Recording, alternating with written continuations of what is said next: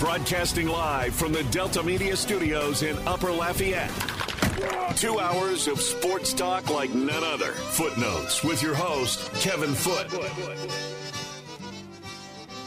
Welcome into Footnotes. Kevin Foote on the game. Southwest Louisiana Sports Station, your home for the LSU Tigers and the world champion Houston Astros. Simulcast on Stadium 32.3, 133 on LUS Fiber.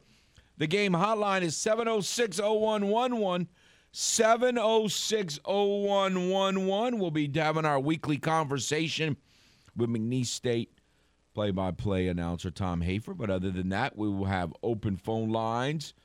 Cajuns had a really, really, really nice win last night. And I didn't I didn't like the matchup. I just we detailed during the week all the reasons I didn't like it.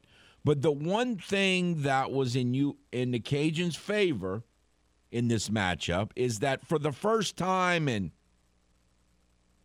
I guess you could say Arkansas State, other than Arkansas State, the Cajuns had played most of the almost everyone they had played were was a team that was defensive oriented, ran the ball better than it threw it, and you know really played pretty good defense. Now some were a little iffy on special teams, and others were better on special teams, but for the most part, they had played a very similar type team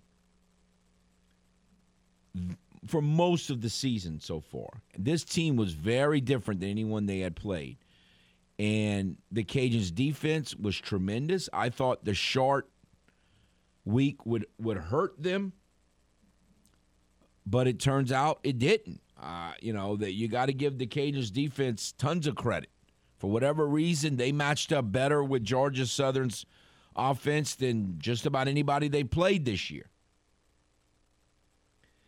But the thing that was obvious was, man, Coach Des, as he's, you know, he would never admit this in a in a press conference or say it, but he had to be thinking, man,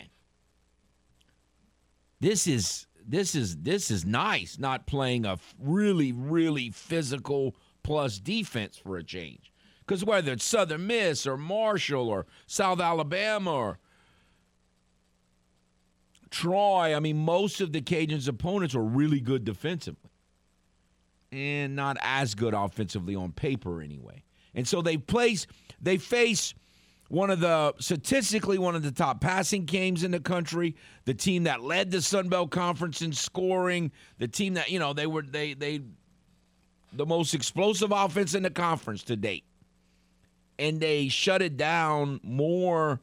Now they got yards, but they did a great job and they only gave up 17 points and it was uh, it was a it was a great performance but it was it was just play calling wise it had to be like man this is nice playing a not good defense.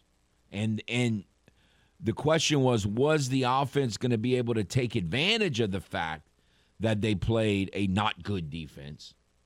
Um and the answer was yes. Uh, they probably, you know, they probably should have their their level of execution was probably a little more where they should have scored in the 40s, especially with all of the short fields they had. But again, what, what does it matter whether you win 36 to 17 or 42 to 17? I mean, it it, it doesn't really matter. So, uh, lot, lot, look, I have been very, I'm I'm one, you know me, I, I, don't like missed field goals. I don't like bad special teams play. I don't like it at all. I had it forever and ever and ever and ever with the Saints. They finally got rid of their special teams guy. And for the most, well, this year has been a little disappointing, but they finally gotten a little better at special teams. And I kind of got used to having some good special teams and kind of like having good special teams. So I, um, probably a little harsher than some in terms of evaluating special teams play. And so I've been fairly critical. I think special teams cost the Cajuns two or three games this year. You say, well, the, def- the offense could have done better. Yes, that's true. Yeah, the defense could have done better. Yeah, that's true. They, but if you just do the basics well of special teams, you know, I think this team is in a much different situation this year. But with all that said, you know, last night the special teams play was outstanding. And again, they were playing a team that had arguably the best punter and place kicker in this in the league. So again, Georgia Southern was really good offensively, best passing game in the league, the best kicker and the best punter. Now their defense is way is the worst, like way at the bottom. Um, and so with all of that said, the Cajuns won special teams as well. Their offense outperformed, their defense outperformed, and their special teams outperformed Georgia Southern.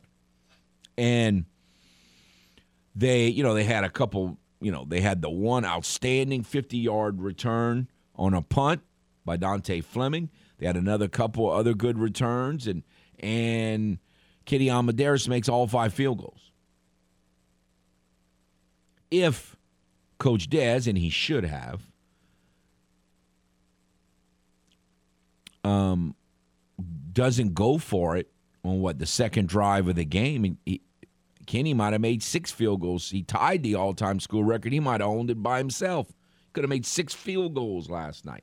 Now you don't want to have to kick six field goals, but if you got a lead, a field goal is better than nothing. It's better than three and out and punting if you already have a lead.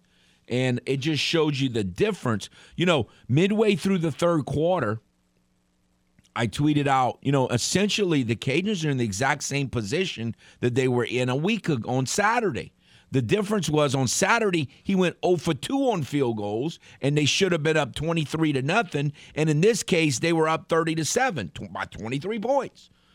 Essentially the same game. The difference was he made the field goals last night. He missed them on Saturday. And if they're up 23 nothing on Saturday, I think they close it out but they weren't, and they didn't. And uh, no, uh, just outstanding job on special teams, the return teams. Now they got lucky. That's the second time in what three games maybe that they gave up a really long kickoff return, and it got called back by penalty. Now I guess you could argue. I, I, I didn't. I don't know for sure.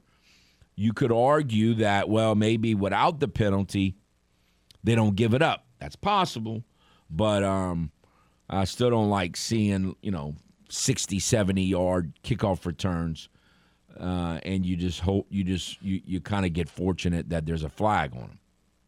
So that needs to be tightened up a little bit, especially next weekend when you go to Tallahassee, because that a lot of times when you play a team uh, a really good team from a Power Five school, one of the things that really becomes uh, the ginormous difference between the levels is special teams play in the return game. Now, that's not always the case. When the Cajuns got their big win over Iowa State, they were way better than Iowa State in the return game, and that's why they won the game.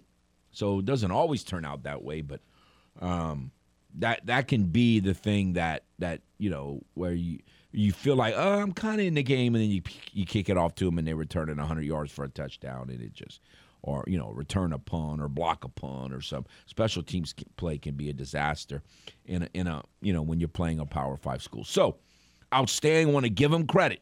Been critical of the special teams this year because again, I thought special teams lost the game uh, in, at ULM, and there was one other game this year. I mean, potentially lost the South Alabama game, potentially lost the, Troy game, certainly negatively impacted um, those two close losses. So the Cajuns are now five and five. Um, they need to beat Texas State unless they can pull off a big upset of Florida State, which no, you know, I don't think too many people are going to be predicting that. But um, unless they pull that big upset off, then they got to beat Texas State. Well, the Cajuns have never lost to Texas State. One thing that the Cajuns had in their favor, despite all the negativity in the in the in the you know wasting a 17 nothing lead at home against Troy, was that two of their last three opponents are two teams that they kind of own They're five and one. They're five and one now against Georgia Southern. They've never lost to Texas State. I don't have to go back and look. It's probably like eight or nine now. But they've never lost to Texas State. And none of the games have been close, really. Now, that game two years ago was it was a Halloween night game in San Marcos, and it was a wacky game. They ended up winning by double figures. It was a little closer than the final score showed, but they still won the game by double figures. They, have never. I mean, most of the games are like forty-two to twenty, or I mean, they just they typically just kill them, and uh, every win has been by double figures. So they own Texas State. Now, I was thinking, uh, this is a very different coach at Georgia Southern. New coach.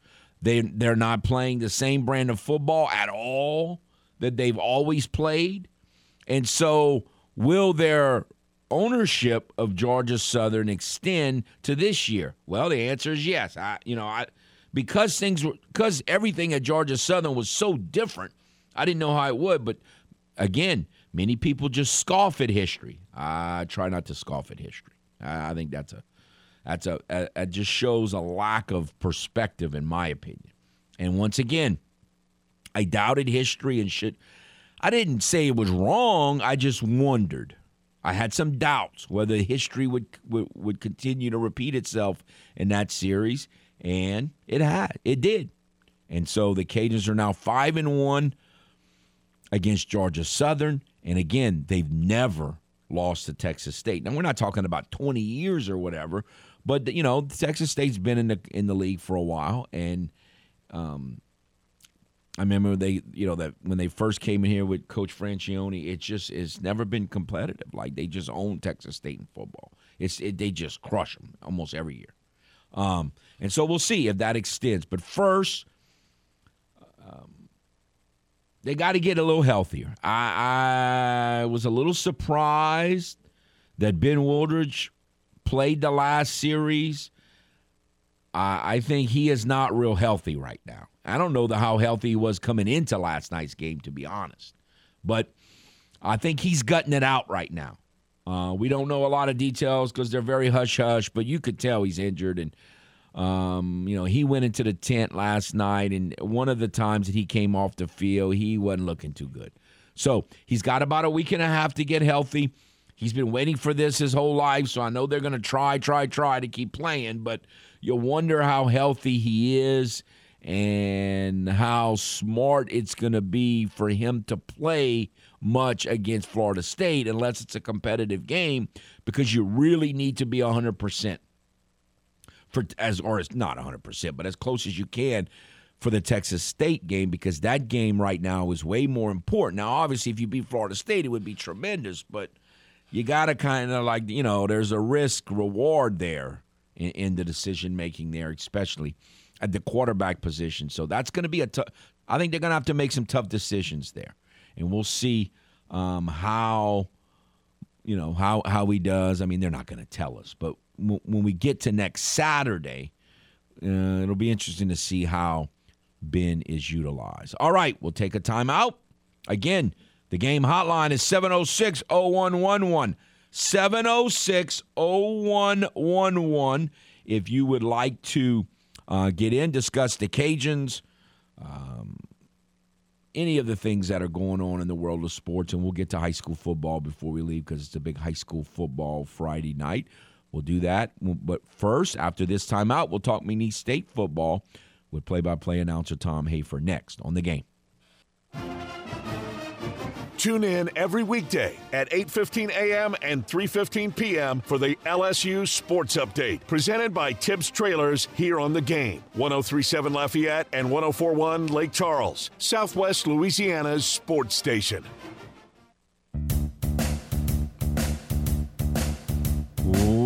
Welcome back to Footnotes. Kevin Foote on the game. Want to remind you, doubleheader of LSU tomorrow it all starts with football team playing early in the against Arkansas.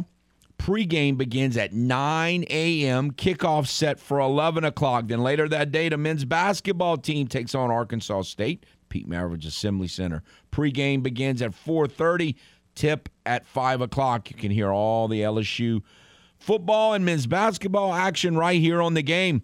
1037 Lafayette, 1041 Lake Charles, Southwest Louisiana Sports Station. All right, we have with us Mr. Tom Hay from McNeese State play by play with a smile on his face after a big Cowboys victory. How are you, sir? I am excellent, Kevin. Thanks for having me again.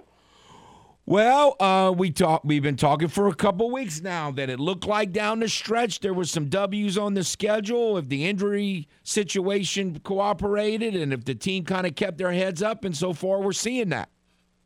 Yeah, it was a nice win over Eastern Illinois, and with with uh, Houston Christian and then Lamar on the schedule, the the Cowboys really looking to make some hay and finish the season on a strong note. Let's hope they're able to do that. And uh, you, you said the injury situation; it's it's still a problem, obviously. With uh, you know, Kadum went out uh, a couple weeks ago. Uh, he apparently is back and ready to go. But Walker Wood, who stepped in and played so well for him uh, against Southeastern, uh, he's out for the season now. So they're going to go with Ryan Roberts, and that'll be interesting. He's a walk-on freshman.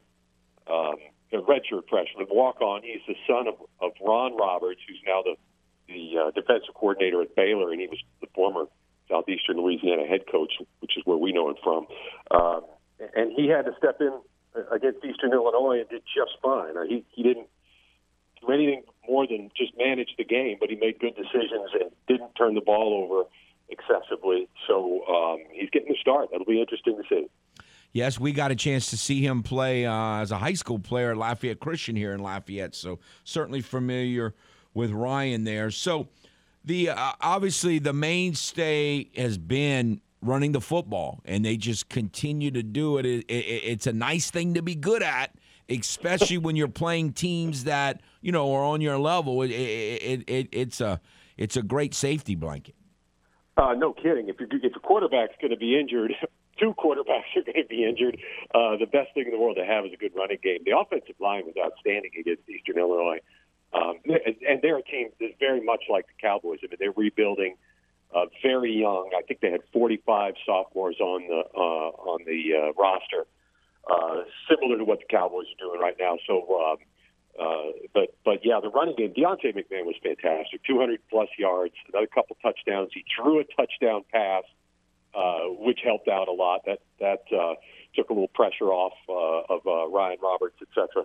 So uh, yeah, it, it was great to have him perform like he has. He, he's on a three week run that's just uh, just been sensational. If he can keep it going, you know, he can maybe you know in line for some national awards. All right, so I noticed you you you, you uh, have you had any issues with this Houston Christian thing? Because I. Uh, you know, I, I, I, sometimes I adjust to those school changes and, and name team changes quickly, and some of them I struggle with. We were talking last night. Um, we had a, a women's basketball game we were doing before that. We were talking about it. The, the over under from the odds at both the, the casinos in Lake Charles and out in Vegas is 14 and a half times that I will call them Houston Baptist in the broadcast on Saturday. Well, I know I noticed you did it without a hitch though at the very beginning, so I was impressed. There. I, I got their uh, I got their game notes uh, open on my computer screen right in front of me. I cheated. All right, so you know, obviously, you know they're a team got the same record you do, two and seven. They do have one win in in conference play, and it's against Lamar, who you play next week. And so, and they're, but they're coming off a game where they gave up, you know, seventy three points to Incarnate Word, and of course, you know how explosive Incarnate Word can be. But uh, kind of, what do you see in them? It was seventy. I think it was seventy to seven at the half Man. And uh, Incarnate Word pulled all the starters, which I noticed they didn't do that against us, uh, but they did against uh, Houston Christian. And so they took the gas pedal off. It, it was apparently just a, just a complete, um, you know, just destruction in that first half. Uh, Houston Christian played a little bit better in the second half, but I asked Coach Goff, I said, how does a team emotionally recover from from a beatdown of of that magnitude? And he said, you know, uh, kids are resilient and uh, we'll see how they do. Uh, that is, uh, it, it was something. U, UIW is really good, and they, yeah, explosive is the word for them. But uh, that's uh, that's incredible just to put that kind of numbers up in a half in a in a conference game. Well, do you? I mean, did you get like? Are they? Are they? I'm sure everyone has some level of injuries, but were, were they? Are they having you know missing a lot of starters or anything right now, or not? Is that not the case? That doesn't seem to be the case. I see a couple that uh, have missed time, but I think a couple of them are back. Um, they're just a rebuilding team like everybody else. Vic Shealy's the coach, and he's very well respected.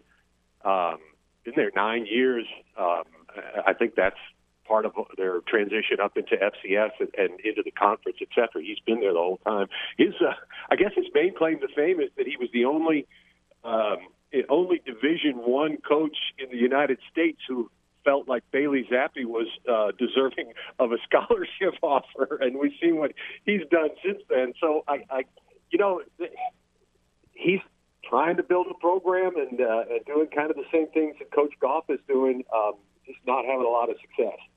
Well, it's got to be tough there. I mean, I know you know Texas is Texas football, but you're like, you know, you're not second or third or fourth on most lists. I mean, you're you're you know it, it you know I don't know. Have you ever been to their facility? Like, what, what, I know y'all are playing there. What tomorrow at about two o'clock over there? Tell me about that stadium. It's uh, you know high school football in Texas. They've got some really really nice stadiums. This one would not measure up to any of those it's really kind of an amateurish place, and people joke about it. It's, it's only got seating on one side of the of the stadium.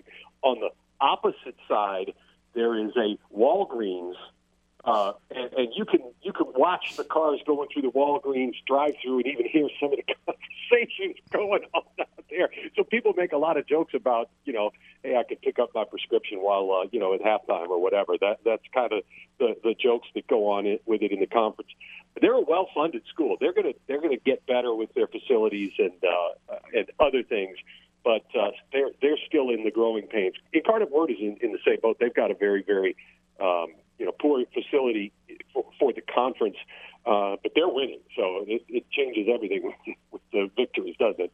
So, do you feel like this is a game where, you know, even if you give up points, that it, it, just seems like the defense is the worst part of the team and, and that y'all should be able to to move the ball without as long as you don't turn it over pretty easily? Yeah, I, I think if we can run the ball, you know, Eastern Illinois, Southeastern, they all stacked the box. There were eight men in the box almost all the time knowing what was coming. The offensive line was good enough, and Deontay McMahon was good enough to, to really just sort of shrug that off. And here in the last couple of ball games, uh, we we feel like they're going to do that. And uh, if if they're no better than the teams that we've been playing, we should still be able to run the football. And running the football just just changes everything. It just reduces your odds of turning the ball over and makes third downs a lot easier to make, and uh, it takes a lot of the decisions off of your young quarterback now that we're in those these last three or four games, and you may not, I mean, I don't know that McNeese has got the luxury with some of the injury situations. They might have already done this, but how many guys are there? Are there are there a handful of players maybe that haven't played that are really young that they're high on that might get some playing time here? You know, in these last couple games. I think pretty much everybody has gotten in that they really wanted to take a look at uh, here. Since you, you can you can still redshirt somebody with four games uh, the, the freshmen. So uh, part of that was by necessity in the middle of the season when the injuries started coming, especially to the defensive backs. And uh, uh, so we've seen a whole bunch of youngsters in the uh, defensive backfield. Some of them have played pretty well. Coach Goff has just raved about Crajon Bennett, um, kid from Iowa that's played so well. And uh, um, some of the other guys have done well. I really don't think there's anybody else that we're going to be surprised by. Uh, a couple of the receivers have done well too. John McCall had a big week last week as a freshman. Um, Kalen Johnson did pretty well uh, as well. So we're, we're seeing a lot of young guys. Uh, EIU in, was in the same boat, and uh, I think Houston Christian is going to be doing some of that too. So if you if you're up fifty to ten in the third quarter, there's not even like a quarterback, or are you pretty much exhausted all those with the injuries? Um, there's probably some guys, some walk-ons, et cetera, that haven't played yet. But I think the guys that they really want to see have, have gotten some time. Uh, yeah, if it's 50 to 10, crossing our fingers and hoping that it will be, we'll, we'll see some guys that haven't gotten in. All right. Well, look, enjoy the wins when you get them because you know when you when you're in a rebuilding mode, you got you got to really savor the win. So uh, enjoy that. We'll see what happens. Hopefully, uh, when we talk next week, it'll be coming off another convincing victory. Thank you very much for your time, sir. Thanks, Kevin. Appreciate it. All right. Tom Hafer, McNeese State head football coach. You know, when you're not getting wins, you savor them. You know, I, I remember, um, you, you know, the Astros are dominant now, but I can remember the years when they were terrible. And those wins that you get in the regular season when, when you had no chance to make the playoffs, man, those when you're when you're really good, victories are just a means to an end. And when you're really bad, you just savor those victories. So, I mean, I think if, if I'm a McNeese State football fan, that's what I'm doing right now is savoring the victories as you get them and hope that you can get to the point where you play games where they're just a means to an end. And um, it's uh, there's more pressure to that. There's more pressure uh, to that for sure. All right, we'll take a timeout. When we come back again, phone lines will be open on the other side on the game hotline 706 0111. If you want to talk Cajuns or LSU or McNeese for that matter, uh, like we just did with Tom, and we'll be talking high school football as well. We'll be back on the game. Kevin Foote is a walking, talking encyclopedia of New Orleans Saints history. No Seriously. After that is 2013, which I call the forgotten Saints season because in so many people's mind, the Saints' streak of good football ended with the Bounty Gate season. And it's not just recent history either. In 88, they finished 10 and 6, tied for first place in the division, did not make the playoff because they got cheated by a blind official named Fred Silver who absolutely cheated, uh, stole a game on Sunday night in a 13 to 12 loss to the Giants with his either blindness, ineptness, or cheating or whatever you want to call it. I think he was just blind and senile. We return to the man who's forgotten more Saints history than you will ever know. Kevin Foote and footnotes on the game. 1037 Lafayette and 1041 Lake Charles, Southwest Louisiana's sports station.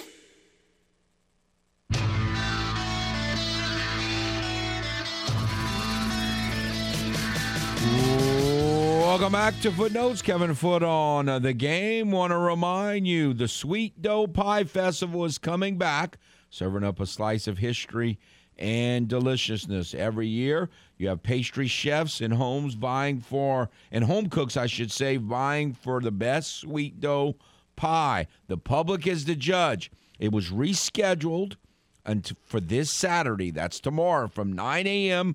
to 3 p.m. at the Grand Coteau Town Park in Grand Coteau. For more information, call 331 6352 or visit the Town of Grand Coteau's Facebook page. Man, I could eat a nice sweet dough pie for breakfast. That, uh, that, that, that, that would be an outstanding choice. Again, the game hotline is 706 0111.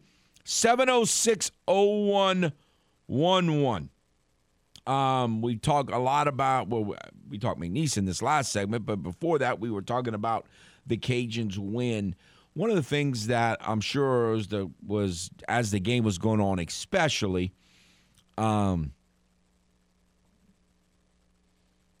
was a topic of discussion for people following the Cajuns win over Georgia Southern last night was Coach Dez's decision to go for it on fourth down, up seven nothing from the three yard line, and I just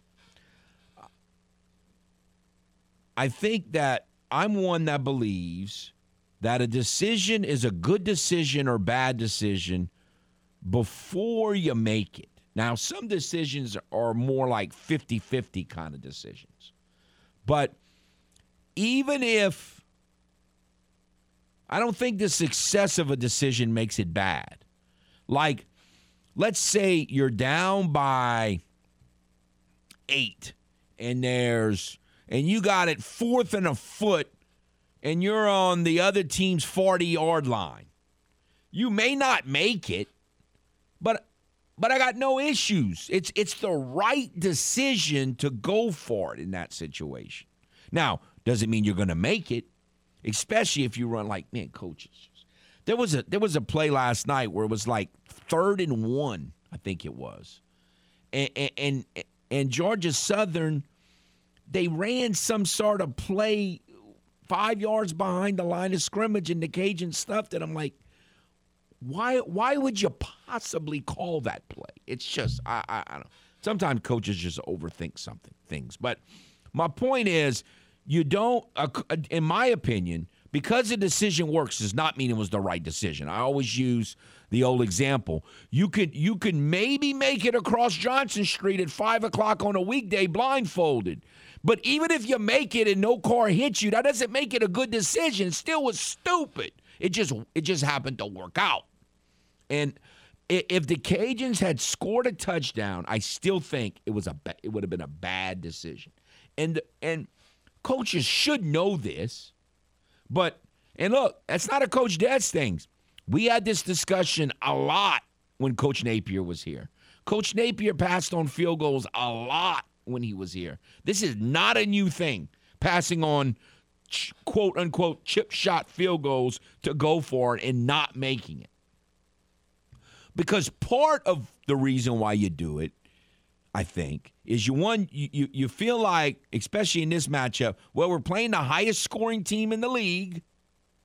So we need to score touchdowns to beat them. You have that mentality in your mind. You also have confidence on your defense to a certain. You feel like, well, even if we don't make it, you got him at the three yard line. Well, what happened? They he throw in an interception. They return it to the four, and and, and the Eagles promptly go 96 yards for a touchdown.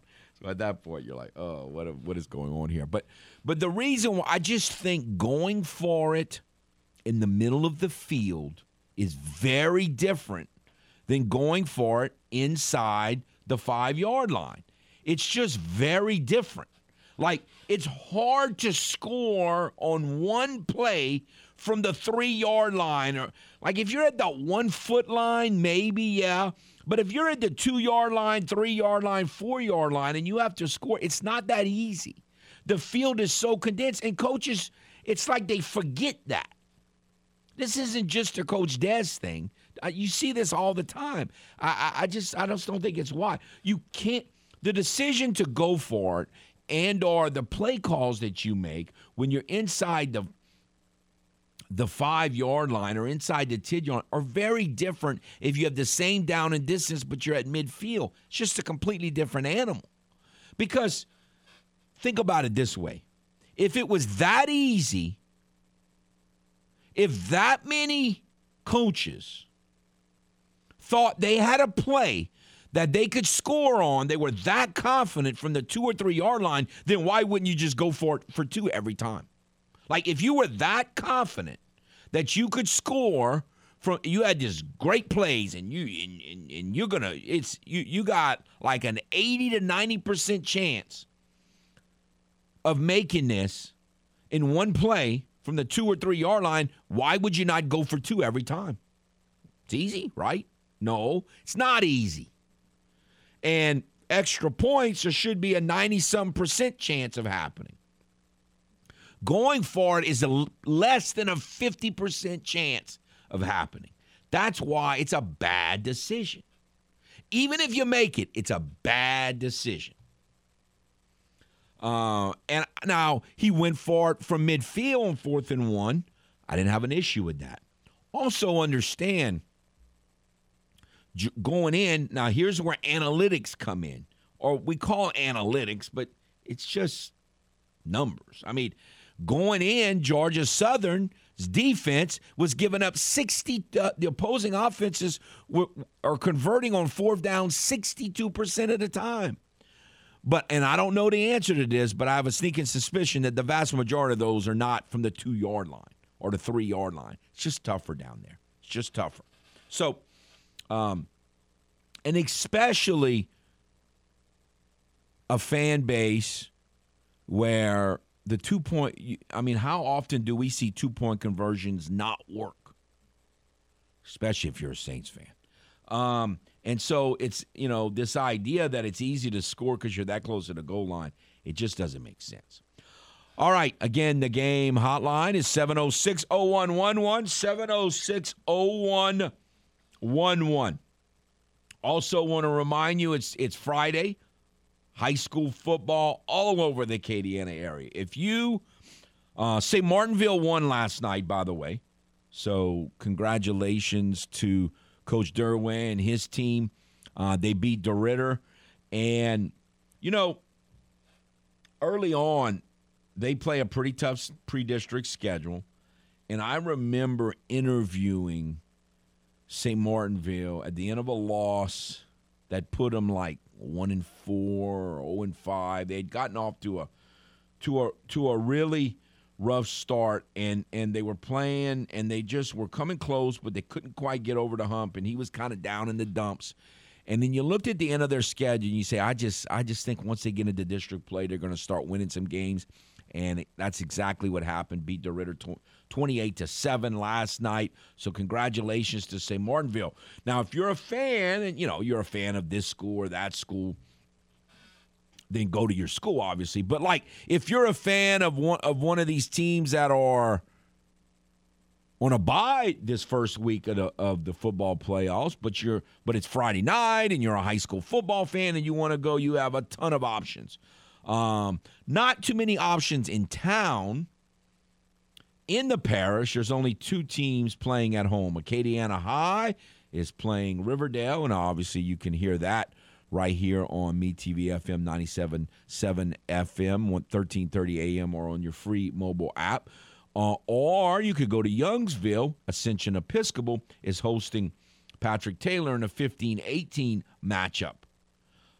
Other places, though, not too far of a drive that are options. Cecilia is hosting Franklinton in a 13 20 matchup. That should be a pretty good football game. So I, I, I would uh, I would think that, that that that's that's a pretty good game. Church Point is hosting Rayne. That's where I'm going to be tonight. In Church Point, Rayne Church Point, when the two teams played earlier this year, should have memorized this because I looked at it. I think it was 52 to 47. It was a really high scoring, close game, and Church Point won. Uh, and, you know, those are two teams. We interviewed Coach Arsenault on Wednesday that know each other very well. They played earlier this year. The two head coaches are neighbors, as he told us, uh, and Coach Kane Guidry from uh, Rayne and Coach Arsenault from Church Point. So that that's a really nice game. Another one that you don't have to go very far is to Erath. Eunice versus Erath. And by the way, you can hear that game as our Vermilion Parish game of the week um, on 106.3 Radio Lafayette. So our, our normal Vermilion Parish game of the week crew will be in Erath. Really nice game between Eunice and Erath. Another 15-18 matchup. So that's a nice one. And by the way, the St. Landry Parish game of the week um, is between Northwest and Iota. And again, congratulations to Iota. I was there last week. They beat Church Point and won the district title. They got a 12 seed, and they will open up with Northwest, a team they're obviously very familiar with in the same district. And you can hear that, um, the St. Landry Parish game of the week on News Talk 98 5 15 20 a.m. Another place you could go here, not too far, Catholic High and New Iberia at home against Lake Charles College Prep. That's not the greatest draw in the world. Opelousas Catholic a little bit north, uh, is playing a familiar uh, foe in St. Edmund.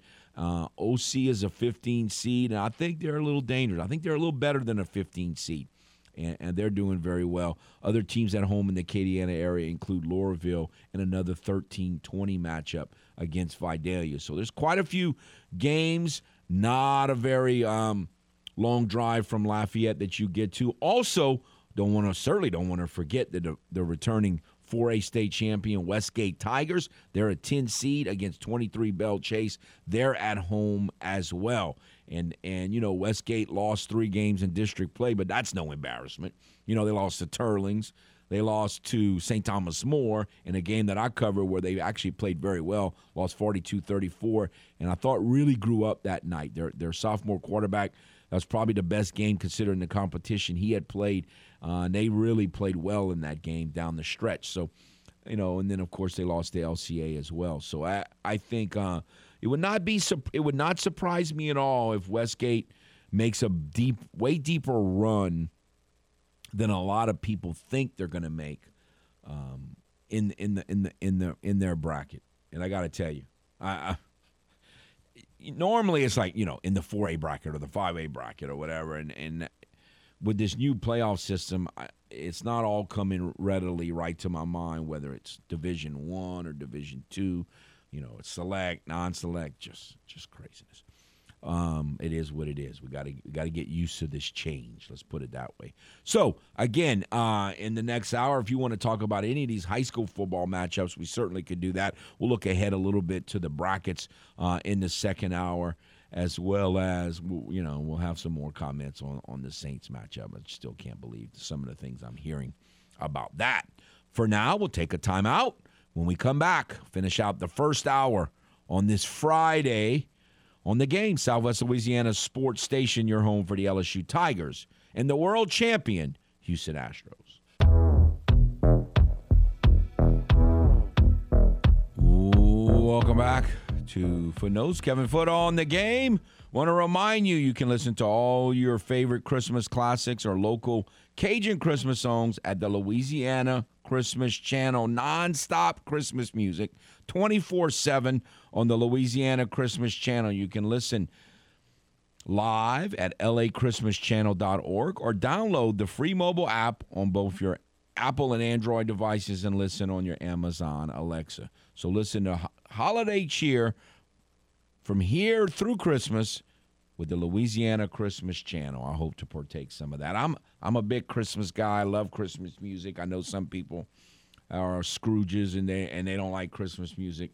I love it. So I'm looking forward to it. I need that. Like with the way the Saints are, I kind of need Christmas music right now. Uh, it's you know it, it, it, it's crazy.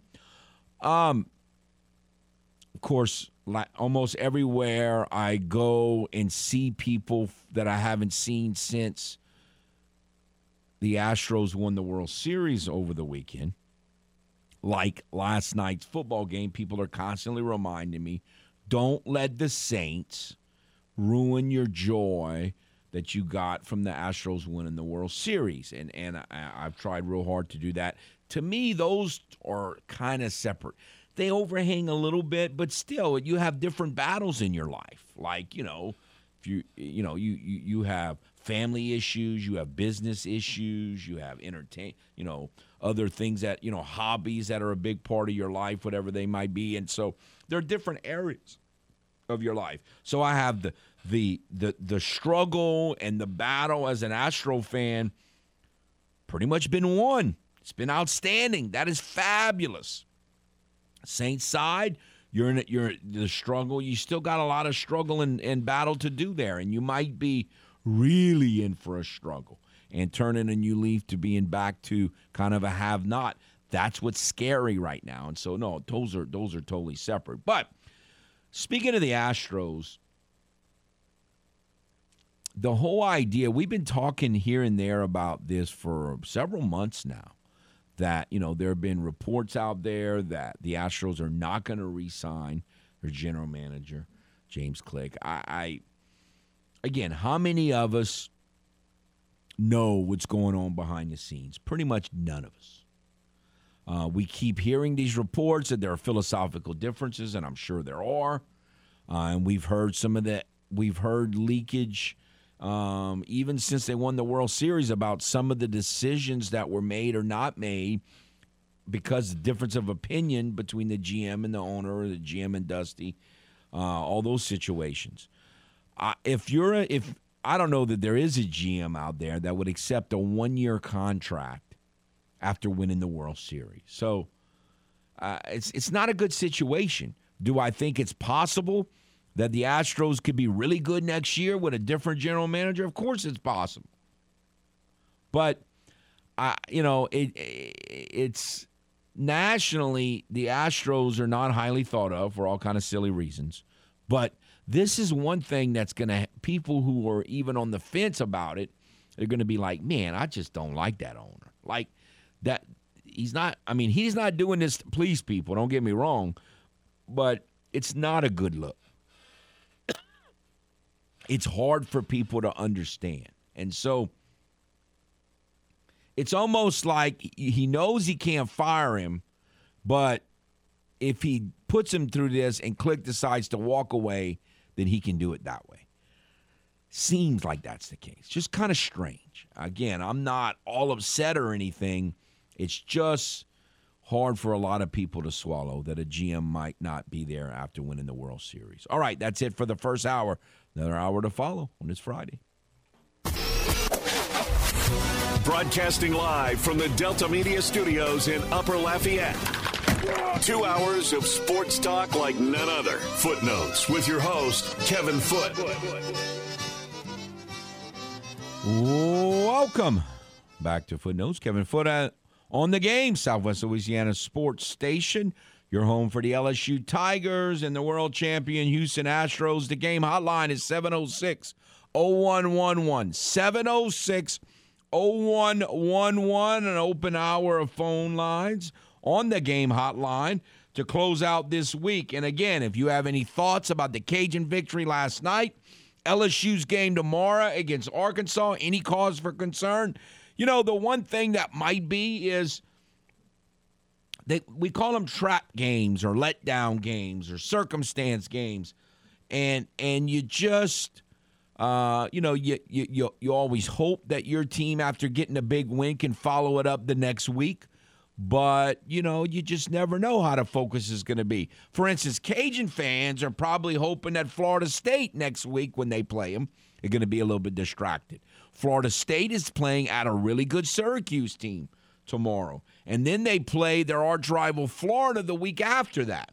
So the Cajuns, you can add a sandwich between a big game against a, a, team that's having a really nice season this year in Syracuse, and then your big Florida uh, state matchup with Florida in the in the week after that. So obviously, Florida State's fans and and their players and their coaches are a whole lot more focused on Florida and Syracuse than they are the Cajuns. So maybe you can kind of uh, sneak a really nice performance in there. And so we'll see whether uh, if LSU can handle coming off an incredible victory and handle their you know way at Arkansas. But kind of like we were talking about with Tom with McNeese, when it's a lot nicer when you all you need to really do most of the time is turn around and hand it off or have your quarterback run and you can run down the throat of the opponent, which a lot of teams have done with Arkansas this year, and that can help as long as you don't turn over the football, of course. All right, let's go to the game hotline. Hello.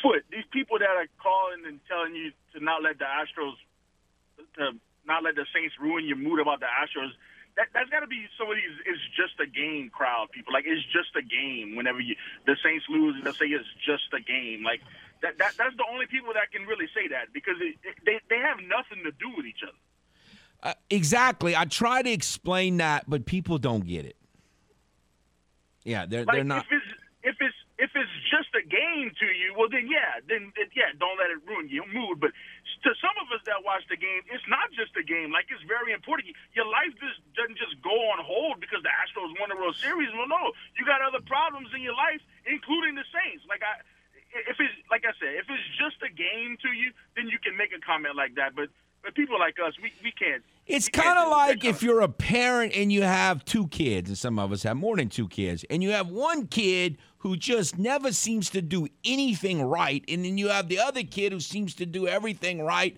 and is just like the pride and joy. So that it, because you're troubled and heavy-hearted about the one kid doesn't mean you can't still enjoy the successes of the other kid. They're different, they're separate, and you and, and you and you and both battles or both situations can be treated on its own merit or lack of. They don't. People don't get that. Foote, I, I tried. I tried very hard. I, I really, I put forth a good effort to give up on the Saints. I really told myself I was done after after the game against the Ravens. I was like, I'm done with this season. And then the stupid Panthers had to win that game last night, and now I'm like, I'm all back in as if I I never even told myself that I was done with them, and now I'm still trying to figure out how they're going to win a division. Like, what is wrong with me? Well, there's nothing wrong with you. But you know what my first reaction is when I heard that the Arnolds won last night? I hate the NFL. Like, I, I just, like, I, am thinking, you know what? The Saints would have a decent chance of beating Pittsburgh if they weren't cheated by the NFL with the scheduling. Uh, and, and then, you know, all the stupid injuries. I do not understand how in the world the Saints could be favored in this game. I mean, they, they're, they're going over there with half a football team, totally beat up and not rested on a short week, and the Steelers ain't played in two weeks. I, I don't get it at all. There's no way the Saints should be favored in this game. No way. But but they have half a football team too. I mean, they Mm. they're playing a rookie quarterback. They got rid of their best player. They're not any good. I mean, they're pretty much in the No, no, same no, no. that Their best are, player- have a talented roster. Their best player, just like in Arizona, is coming back just in time for the Saints. TJ I- I- Watt I'm- is their I'm- best player. Yeah, he is. And He is. and he's coming back just like Hopkins came back and killed the, the Saints and hadn't played all year. You know, if, if the minute Hopkins got a six game suspension, you can say, well, I wonder who their seventh game's against. Well, you don't have to guess too long. You know who the seven games against. Eh, TJ Watt's been out forever. Well, here here he here he is.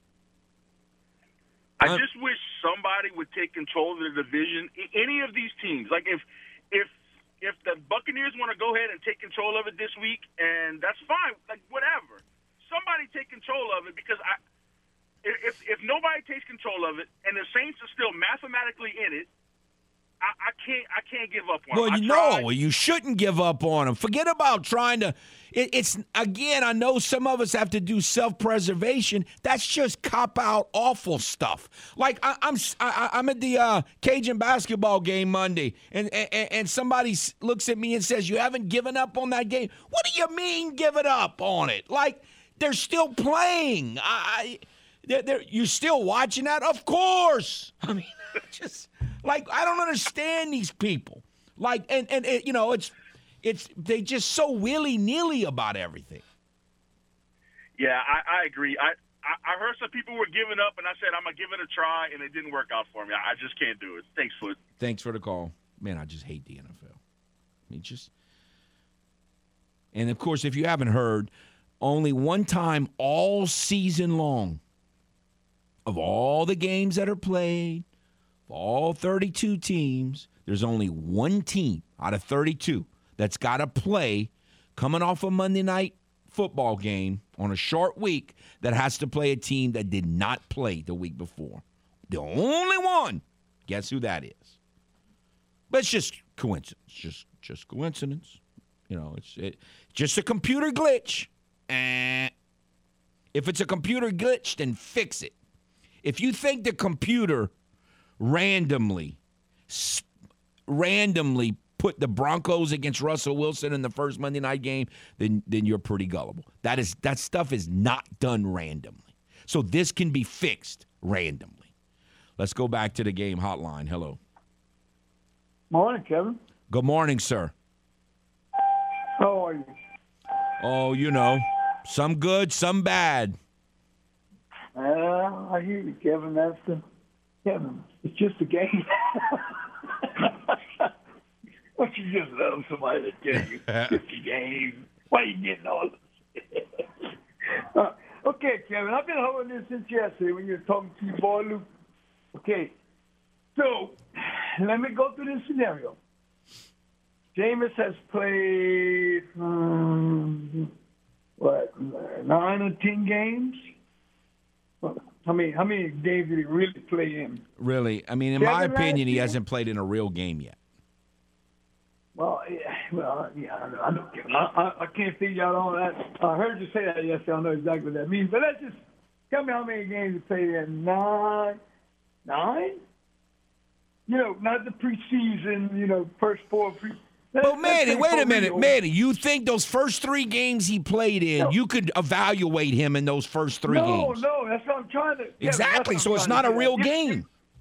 if you just look at yeah, I mean for the late person, not for you know the the maniacal people like you and me and the, the, the, the you know, let's just say if for any regular human being to say he played in nine games or ten games, so you mean to tell me that they decided in nine games that Jameis is not the quarterback of the future. Okay? He's healthy. We're not putting him back out there. We're, we're done.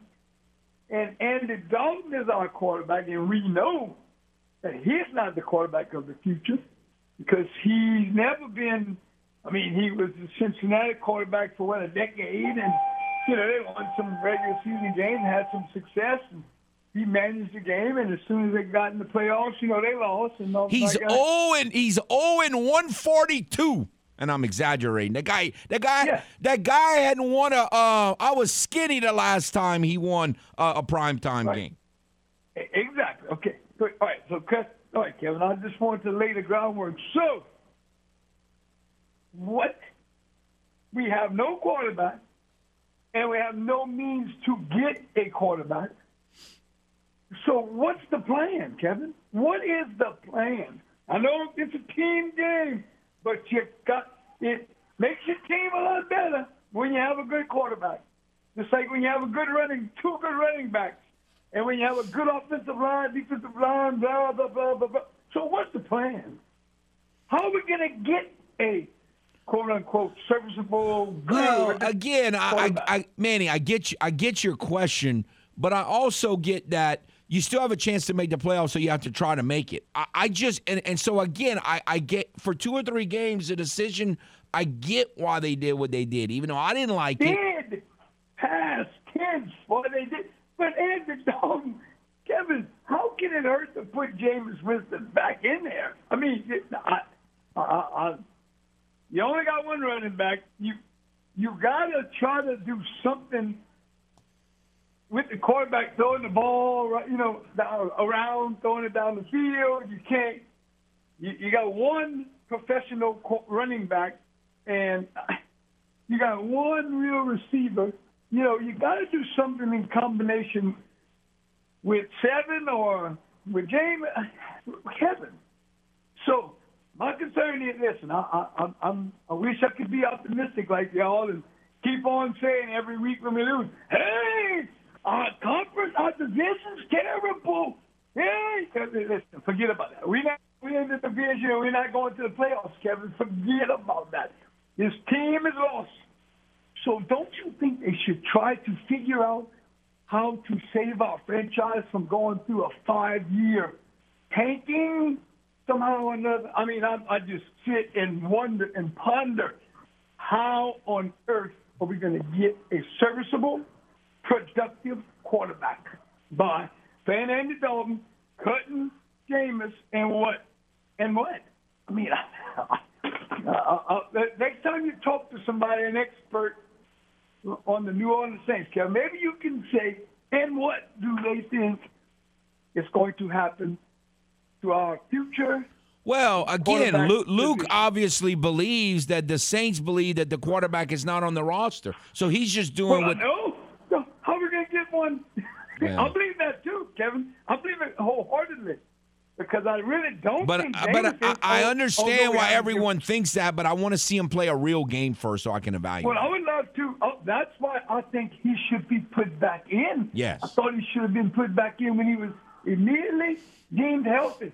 I would Yes. love to see him play eight or ten games in a row, yes. healthy, and see what he could do. But I, I mean, I, I'm, I don't really believe he's it, but I'm not 100 percent sure. I would love to see him play some more games, but apparently they're not. They are not going in either of those directions, him or Andy Dalton. So my question is, how are we going to get one? I mean, who's it going to be? We don't have a draft. I mean, you know, can't even tank if you want, you know, quote unquote, if you want to tank. We couldn't tank. Yeah, that- don't have a that- draft pick. Yeah. And people are, oh, well, we're going to get this from Sean Payton. And that's a pipe dream. That's la la, never, never land. Oz. I just don't, I, man. I, I'm I just want to see how they're going to field the team at Pittsburgh on Sunday. I, I I don't think they're going to be able to field the team. They don't. Nobody. Everybody's hurt. I, I don't even know how they're going to field a competitive team. It's pitiful. Uh, well, I, I, I- I agree, Kevin. I agree. You know, you and I. we They just never play. No one on this team likes to play. It's unbelievable. All right. Thanks for the call, Manny. All right. Okay, Kevin. Later. Oh, Manny's Manny's in frustration overload. And look, I get it. I just I, I get that concern. I just can't worry about that right now. I and saying that, I do want Jameis to play. So I guess I'm somewhat concerned about. I just want to see it. I already know what Andy Dalton is. I don't need to know what he is. You already know what he is. Let's go back to the game hotline. Hello. Kevin, if you don't know how Andy Dalton is from years ago, watching him play, I mean, come on. He's one of those. He's one of those quarterbacks that it's a shame because he's capable as far as his his arm, but if you're looking at other factors, he's just not there. So, not he's not consistent. You can forget it. He's just not. So we, we already know that. Now, I'm your how you want to win guy, and man, I come up with a weird score. I'm I'm looking at maybe the 20s. What are you thinking? Well, I mean, I, you know, again, I, I I think the only way they can win is if they just if they got to be at least a plus two, and maybe a plus three. Now, again, you're you're playing a quarterback that's thrown a lot of interceptions, so I'm not saying it's impossible, but but but but but turnovers. Not only that's not only is that the way that I would like to win, I think it's the only way to win because they're not going to be fielding a competitive football team. I mean, Yeah. like no one's playing in this game unless unless all these injury reports are different than I think they from what I've heard. I mean, no one's playing in this game, so I, I don't I don't know how they're going to do it. So I, I uh, uh, plus three. That's the only way I can see. God, you know what? It it just might happen. I, I know it needs to happen. For sure, plus two, and you know, football's cuckoo. The one thing is, just like the Cajuns own Georgia Southern and the Cajuns own Texas State, the Saints own the Steelers. So I that's one of the teams the Saints own. So I'm hoping somehow history smiles on me again. Yeah. Okay, Kevin. Thanks Well, for the call, sir. had- all right, bye. Have a good weekend. We'll take a timeout. We'll come back with more on the other side on the game. Are you fluent in Footlish? Not to worry, we're here to help with the Footlish Dictionary.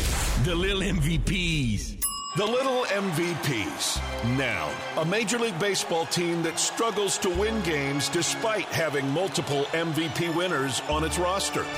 Also known as the Los Angeles Angels. Now, back to the man with his very own language Kevin Foote and Footnotes on the game. 1037 Lafayette and 1041 Lake Charles, Southwest Louisiana's sports station.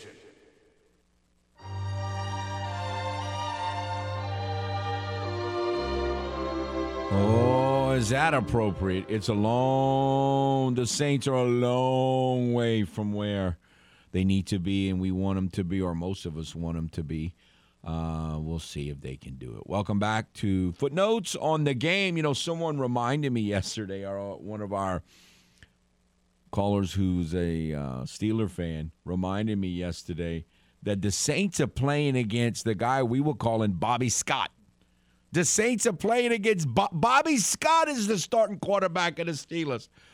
I mean, you want to talk about add insult to injury.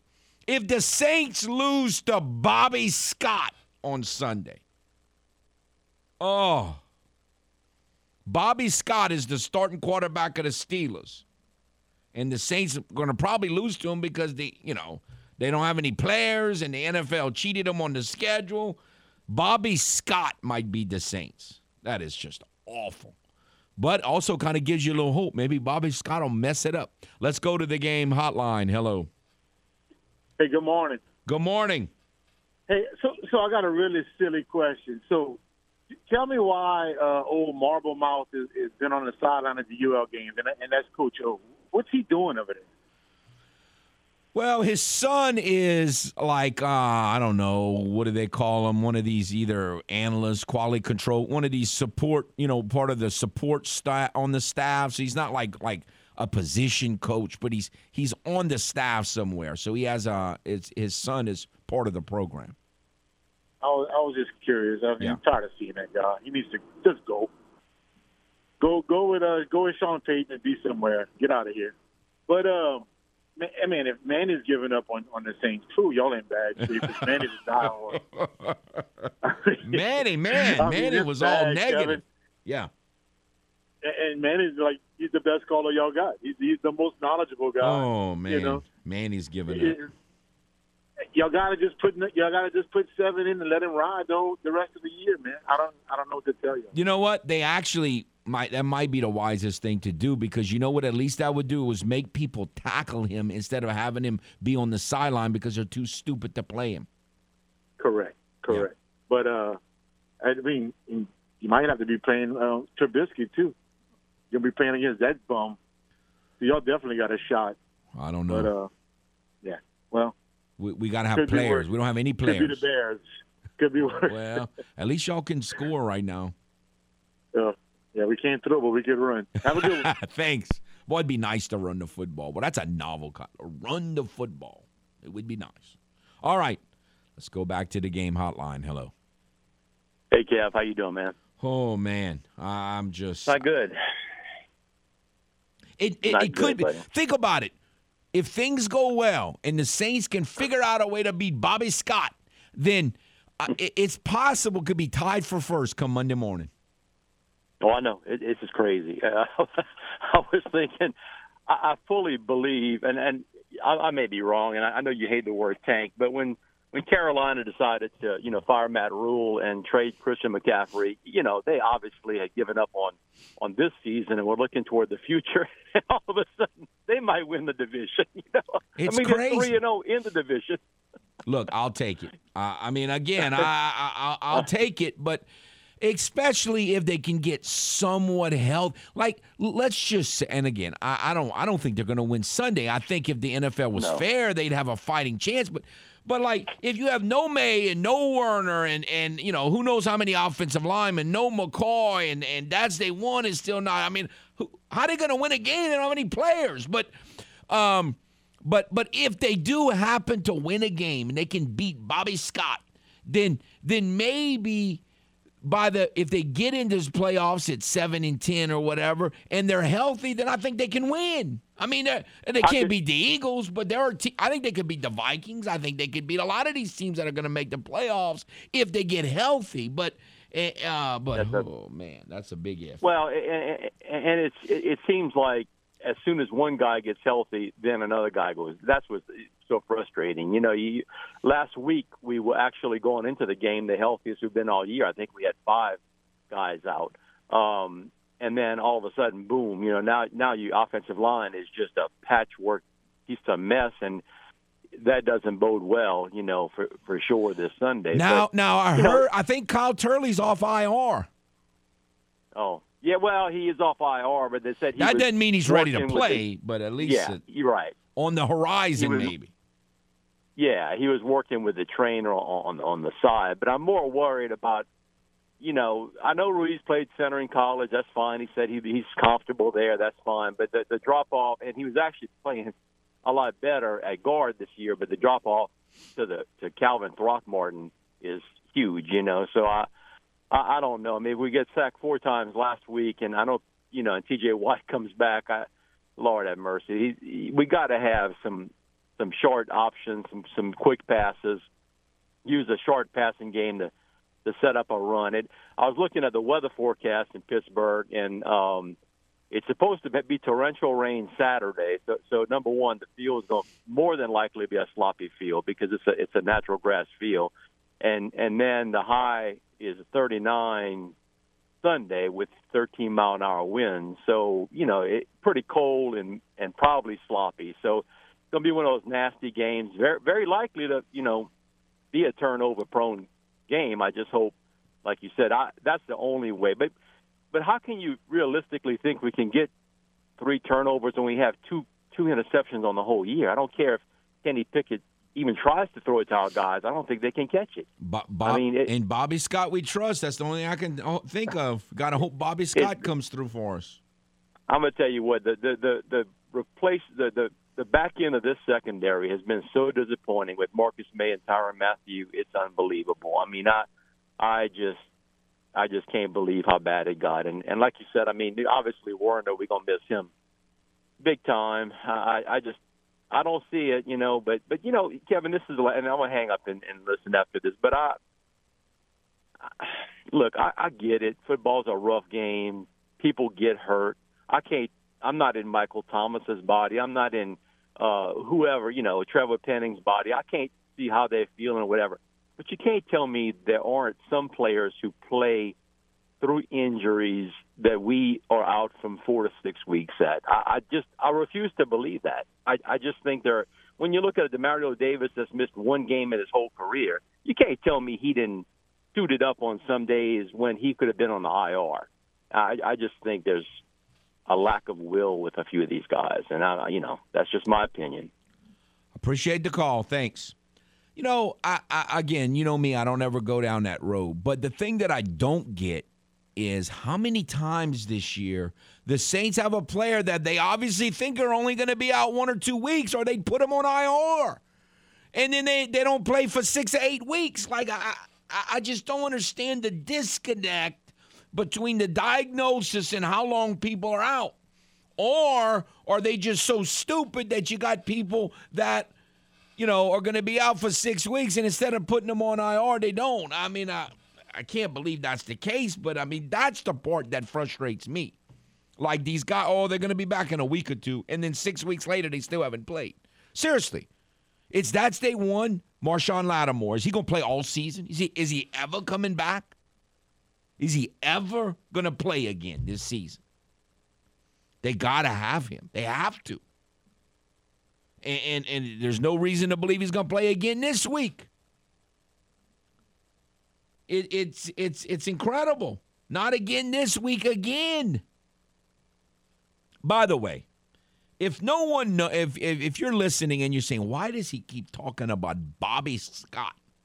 First of all, every time I hear that name, it just makes me laugh. Bobby Scott was a backup quarterback for the Saints in the 70s. He was drafted actually out of Tennessee the same year that real late in the draft that the Saints drafted Archie Manning in 1971, and he was the backup for a year. He had a few moments, and when Archie was hurt, he played here and there. He had he had one really good game I remember against the St. Louis Cardinals in about 75 maybe and threw for a bunch of yards. He's just, you know, a backup. And when we were going through the draft last year and Kenny Pickett's name come I don't even know how we got to that, but somehow we named him, we nicknamed him Bobby Scott. Just because Bobby Scott's funny. I mean, if you if you weren't if you're not my age and you weren't a Saints fan back then, you, you probably can't get it. But every time I hear someone say the name Bobby Scott, it just makes me laugh. I can't explain it. It's just it's just it's just a fact of life. It just makes me laugh. I just think it's funny. But anyway, um, we nicknamed Kenny Pickett Bobby Scott. And um, well, I hope he plays like Bobby Scott did, except for that game against the Cardinals that I'm remembering. It seemed like he threw, I don't know, he threw for a lot. I have to go back and look it up. It seemed like he threw for a lot of yards in that game. And, and and now, as far as Bobby Scott, Bobby Scott is kind of his stats are a little, I guess, hard to understand a little bit. He's completing 68% of his passes this year, but he has two touchdowns passing and eight interceptions. Now he also has two touchdowns rushing. So he's obviously run a little bit. Um, he's been sacked 12 times. They're, they have serious offensive line issues, and they've had them for a while, the Steelers. Uh, Najee Harris is averaging 3.3 yards a carry. So they haven't run the football. They can't protect the quarterback. And they just traded, you know, their first or second best receiver. Now, their best player is Watt, and he hasn't been playing. He got hurt in the opener, didn't he? And he hasn't played since then. Of course, he comes back the week that they play the Saints. Of course, that happens. But um, so look, this again, the reason why I'm so angry at the NFL is the Saints, even when they get to play another team that has issues, the NFL makes it not a fair fight, and that the Saints are coming off uh, a Monday night game and having to travel against a team that's coming off a bye week. I mean, that's just not even that. I mean, it's just, it's so wrong, and no one's going to say anything about it, but it's so wrong that it's just ridiculous. Like, this is not even. I mean, at least when you're playing a struggling team that you have a good history against, like at least make it a fair fight. Like, uh, can, can you at least do that? And again, I've said it for years, and I know a lot of you don't agree with me on that, but I think you're wrong. It's a free opinion. It's a free country. If you want to have a wrong opinion, go ahead and have it. But it's way worse, way worse when a league cheats a team than when the other team cheats a team. Way worse. Because it's not the other team's chance um, responsibility to ensure fair play. It's the league's responsibility to ensure fair play. I'm not going to get mad at the other team for trying to cheat. You know, they trying to jump off sides or trying to entice you. And, uh, you know, I've heard things like, you know, they, they try to simulate um, snap counts and get you to jump off side. All the little tricks of the game that people do to try to get an edge. Yeah, it'd be better if they didn't do it, but I'm not going to, I can only get so mad at them. It's the league's responsibility to ensure fair play. So nothing is worse than when the league cheats you, and that's what the NFL is doing. And you know what? They don't care. And nothing is going to be done about it because everyone has this idea, well, you know, I didn't, that, oh well, oh well. Well, that's the computer. You know, some people think that's just, oh, that's just the luck of the draw in the computer. Well, no, fix it. Fix it. It it's not. It there's no way you can convince me it's that hard to, to fix. There's no way. I hope somehow they can still overcome getting cheated by the NFL and all the injuries and all the ineptitude and, and find a way to beat Bobby Scott. That would be tremendous. All right, let's take a timeout. We'll come back. You see, they got me all fired up. I was trying to be calm today. Can't do it. We'll be back on the game. Stay tuned.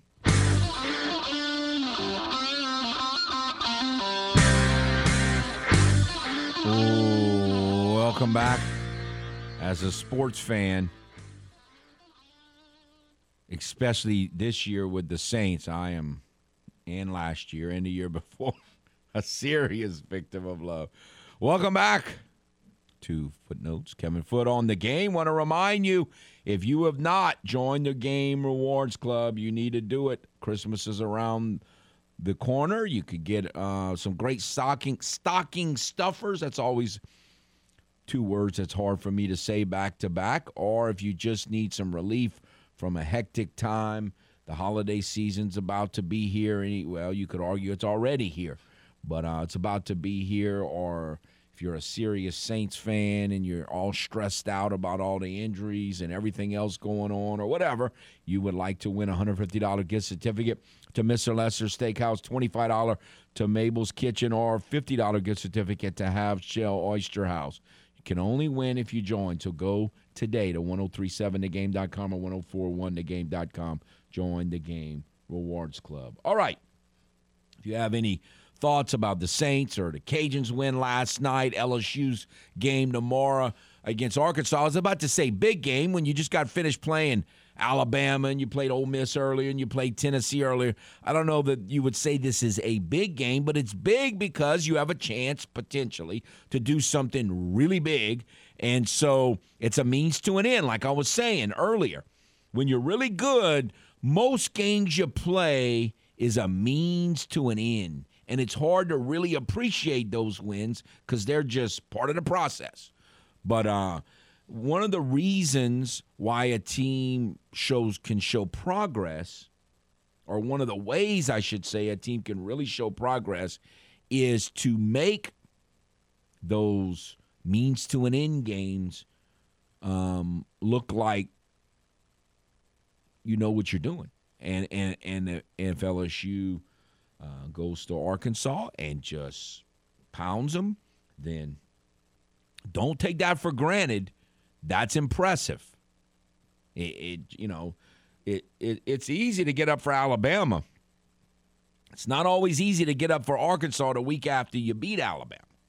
So uh, we'll see the maturity level, and um, you know, sometimes things don't go your way, but we'll see how, how that plays out. And again, if you still time if you'd like to talk high school football as well. But I was talking today about the circumstance games and who you play and who you next play. The Cajuns, the game that most of us would say matters the most right now. I understand the old coaching cliche is the game that matters the most is the next game. I get that. But the next the game after the next game is the Texas State game. And just to kind of start to keep an eye if you're a serious Cajun fan, uh, Texas State is playing at South Alabama tomorrow. Texas State is three and six on the season. Oh, you say, well, they're just terrible. Actually, they're better this year. I think Texas State has made progress. They're three and six, yes, but they lost 31 30 to Monroe. They lost 20 to 14 to Southern Miss. And they lost 17 to 14 at Troy. Same Troy team the Cajuns just got beat by. The same Southern Miss team that crushed the Cajuns with all them turnovers in Hattiesburg a few weeks ago. Lost to them by six. Lost at Troy by three and beat Appalachian State. Think about that. So, Texas State, do the Cajuns own them? Historically, they absolutely do. But again, that's not an All American W. That they've had some really close calls against some top to middle of the road Sun Belt teams. Troy might win the whole league. They lost that Troy 17 14. And again, they beat App. So they're playing at South Alabama this week, and then they play Arkansas State at home. The weekend that the Cajuns play Florida State next weekend, and then they host the Cajuns at home.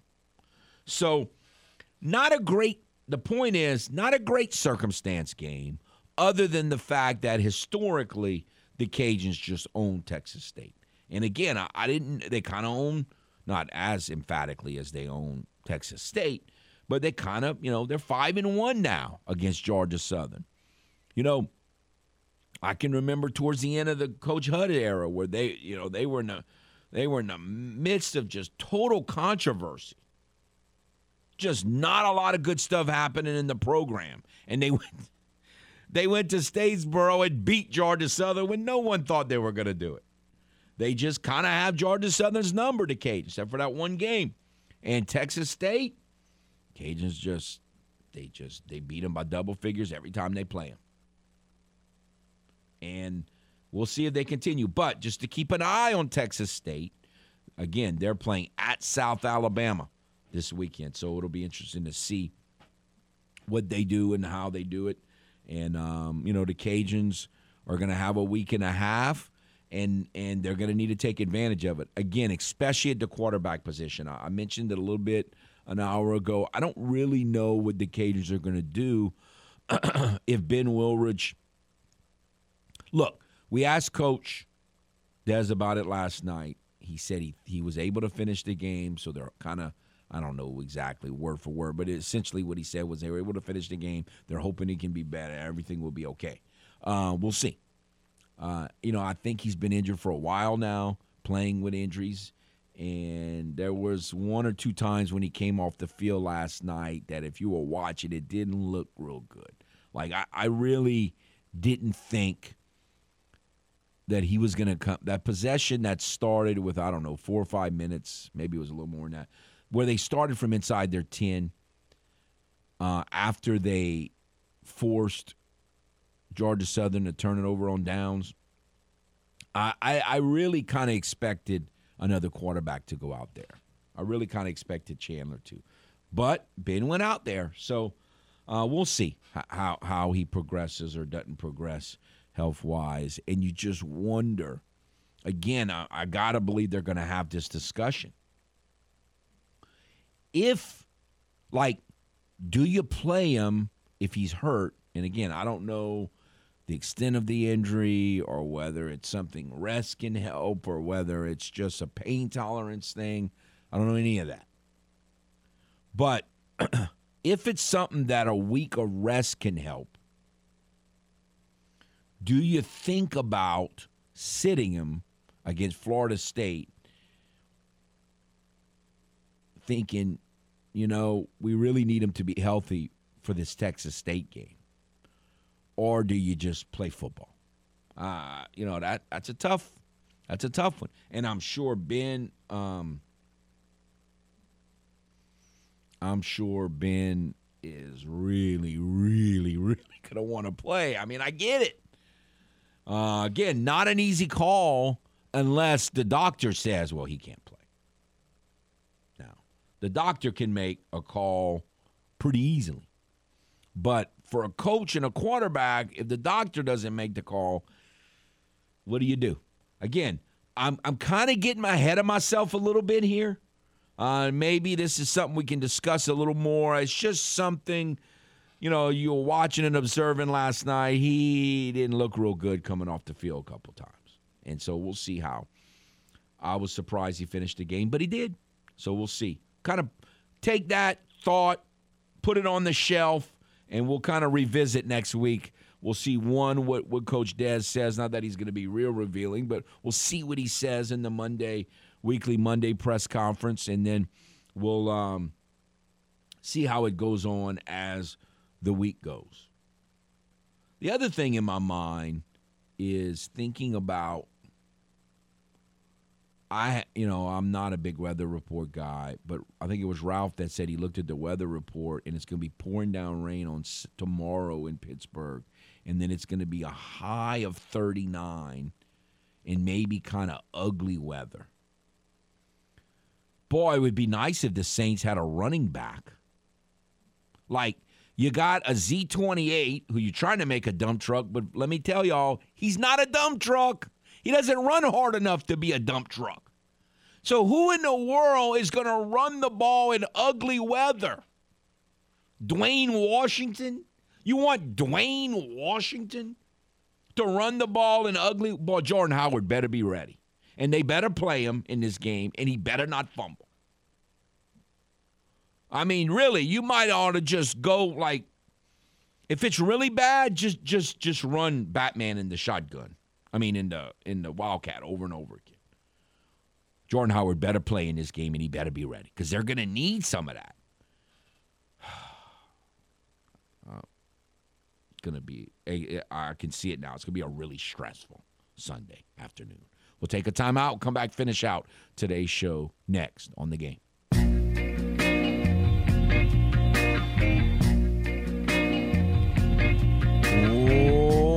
Welcome back to Footnotes. Kevin Foote on the game. Southwest Louisiana Sports Station, your home for the LSU Tigers and the Houston Astros. And we finish out. Man, this has been a crazy week. Again, and there hasn't been one normal day. I mentioned it, I think it was yesterday.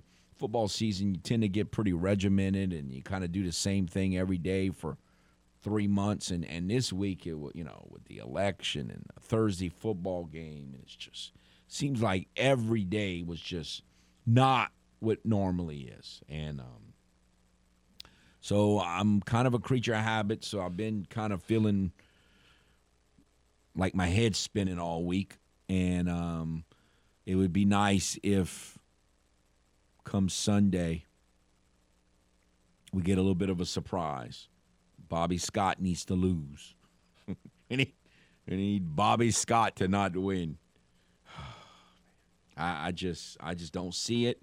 But to when you when you have if the again who knows maybe the weather report's not going to turn out to be as bad as what we were discussing earlier but but if it is, you know, sometimes it could be really bad. I mean, they could fumble like crazy and just give them the game with fumbles, or they could win a game that they're probably not really ready to win if the other team turns it over.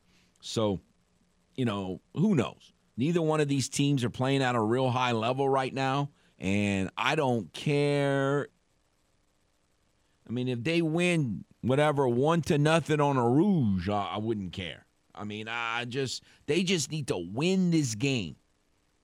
Somehow. I don't know how it could happen, but they need to win this game and hope they can get a little healthier, start playing with a little more confidence, and then maybe a month from now they can start playing like they should have been playing all season long or since like week three.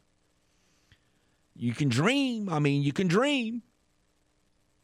You you know you you you just kind of hope that's the case, and uh, you know may, may, may, maybe it will be. But right now, again, you can't worry about what it looks like. You just got to find a way to win because I really think Seattle's got a fighting more than a fighting chance to beat the Yucks.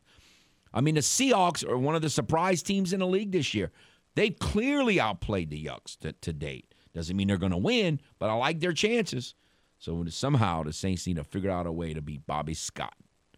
Y'all have a nice weekend.